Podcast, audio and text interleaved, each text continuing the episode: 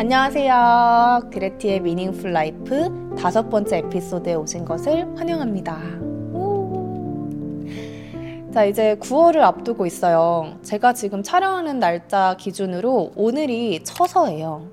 그래서 오늘부터 이제 좀 더위가 사그라들고 가을이 오는데요. 여러분은 새로운 9월을 맞이하면서 또 새로운 가을을 맞이하면서 어떤 목표를 세우셨어요?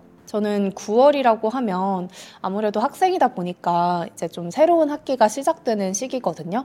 그러니까 지금부터 이제 12월 말까지 쭉 달려야 되는데 그래서 뭔가 계획이나 목표를 정해놓지 않으면 시간이 너무 빠르게 지나가 버리더라고요. 그리고 제가 파워 J여서 아, 이번 하반기에는 나는 좀 어떤 목표를 이뤄야겠다 하는 것들을 열심히 계획하고 세워보고 있습니다.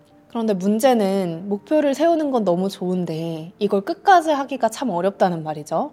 그리고 또 끝까지 한다고 하더라도 내가 처음에 계획했던 것만큼 성과를 내기가 참 어렵더라고요. 다이어트를 예로 들어보자면 제가 지난 1년 동안 살이 정말 많이 쪘어요.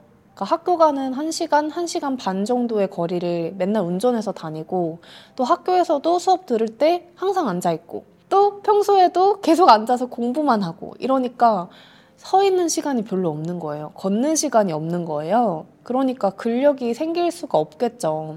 그리고 또 공부를 하다 보면 머리를 쓰니까 머리 쓰는 게 열량 소모가 엄청나잖아요. 당이 너무 떨어지는 거죠.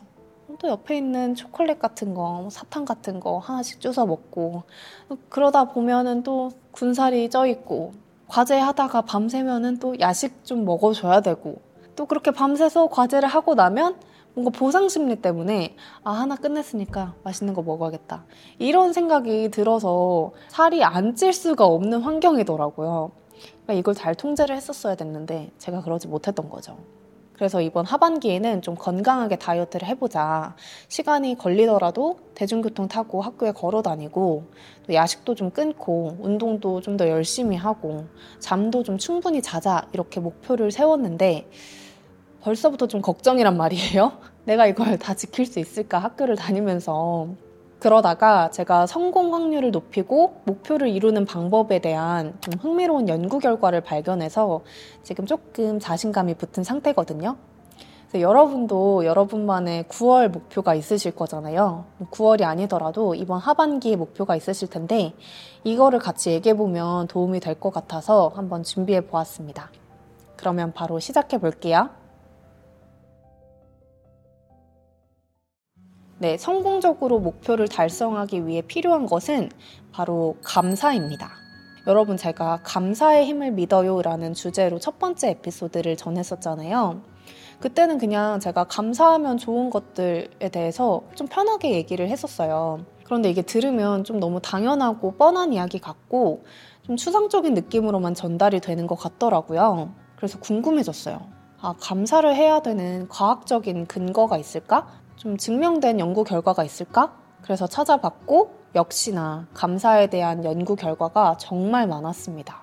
그래서 오늘은 목표를 이루기 위해서는 감사해야 한다는 연구 결과를 함께 전해드리려고 해요. 우리 왜 그런 말 있잖아요. 감사하는 사람은 만족해 하니까 더 좋은 성과를 못 낸다고. 그러니까 만족을 하면 발전을 못 하니까 만족하지 말라고. 더 열심히 노력해야 된다고. 그래서 미국에 있었던 두 심리학자인 에먼스와 맥클로는 궁금한 거예요. 어, 정말 감사하는 사람들이 그냥 수동적으로 체념하는 사람들일까? 이 사람들이 성공할 확률이 더 적을까? 그래서 한 가지 실험을 합니다.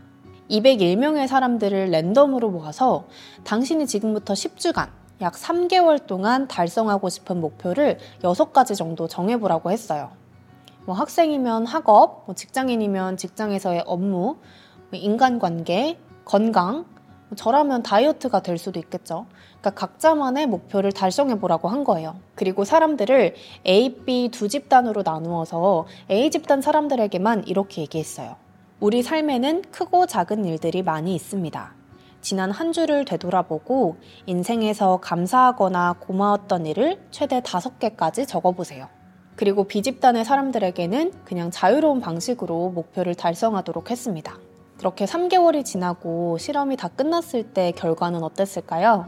네, 의식적으로 감사를 실천하려고 노력했던 A집단의 사람들이 B집단의 사람들보다 목표 달성을 위해서 더 많이 노력한다는 연구 결과가 나왔습니다. 그러다 보니까 당연히 성공 확률도 A집단의 사람들이 B집단의 사람들보다 20%가 더 높았어요. 실험 결과뿐만 아니라 실험 과정에서도 두 집단 간의 차이가 명확했는데요. 일주일에 한 번씩 감사일기를 썼던 A집단의 사람들이 훨씬 더 많은 생기와 활력을 보이고 또 각성 상태를 유지했다고 해요. 그리고 실험이 다 끝난 뒤에도 A집단의 사람들은 자신이 설정했던 목표를 달성하기 위해서 계속해서 노력하고 있었다고 합니다. 그러면 도대체 왜 감사하는 사람이 더 노력하고 더 성공할 확률이 높은 걸까요? 오히려 만족하지 않아야 동기부여도 되고 좀 더 절박한 마음으로 열심히 하지 않을까요? 감사하는 사람이 성공할 확률이 더 높은 이유는 감사에 속듯이 바로 겸손이기 때문이에요. Surprise!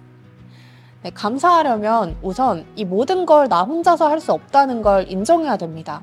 어떤 사람이나 특정한 상황이 받쳐주지 않으면 오늘 내가 했던 성취도 있을 수 없다는 걸 받아들이는 거죠.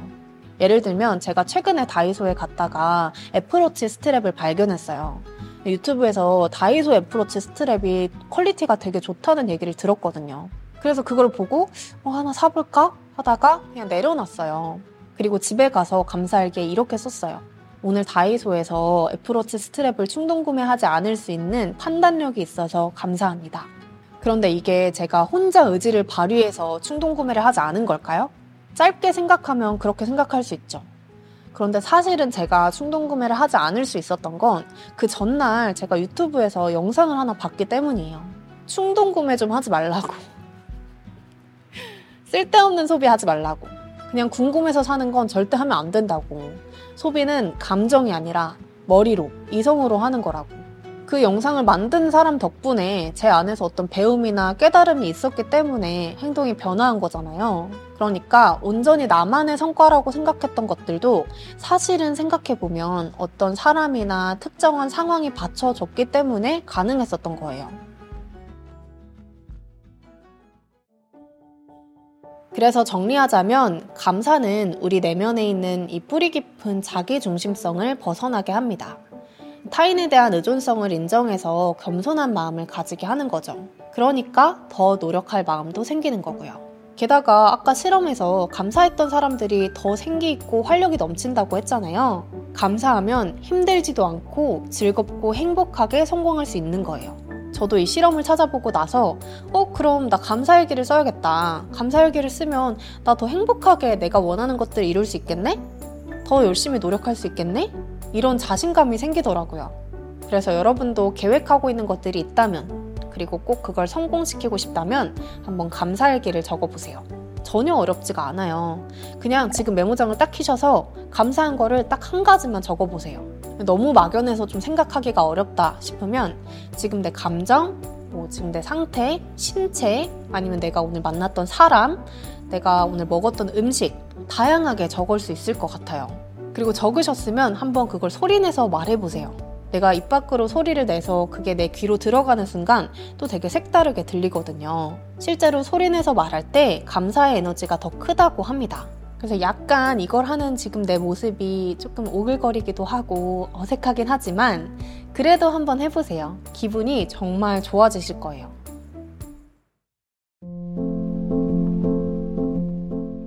오늘은 감사와 성공의 관계에 대해서 이야기해 보았습니다. 뭐 거창한 성공이라기보다는 여러분들이 각자 이루고 싶은 목표를 생각하시면 될 것 같아요. 그리고 그 목표를 이뤄가는 과정에서 감사하는 습관이 우리를 좀 더 노력하게 하고 또 성공 확률을 높여준다는 소식을 전해드렸습니다. 각자 다짐이나 감사한 것들 이렇게 댓글로 남겨주시면 저도 서로 대화하는 기분이 들고 좋을 것 같아요. 그럼 오늘 다섯 번째 에피소드는 여기서 마무리하고요. 저는 다음 주 금요일 밤 10시에 새로운 에피소드로 찾아뵐게요. 그럼 안녕!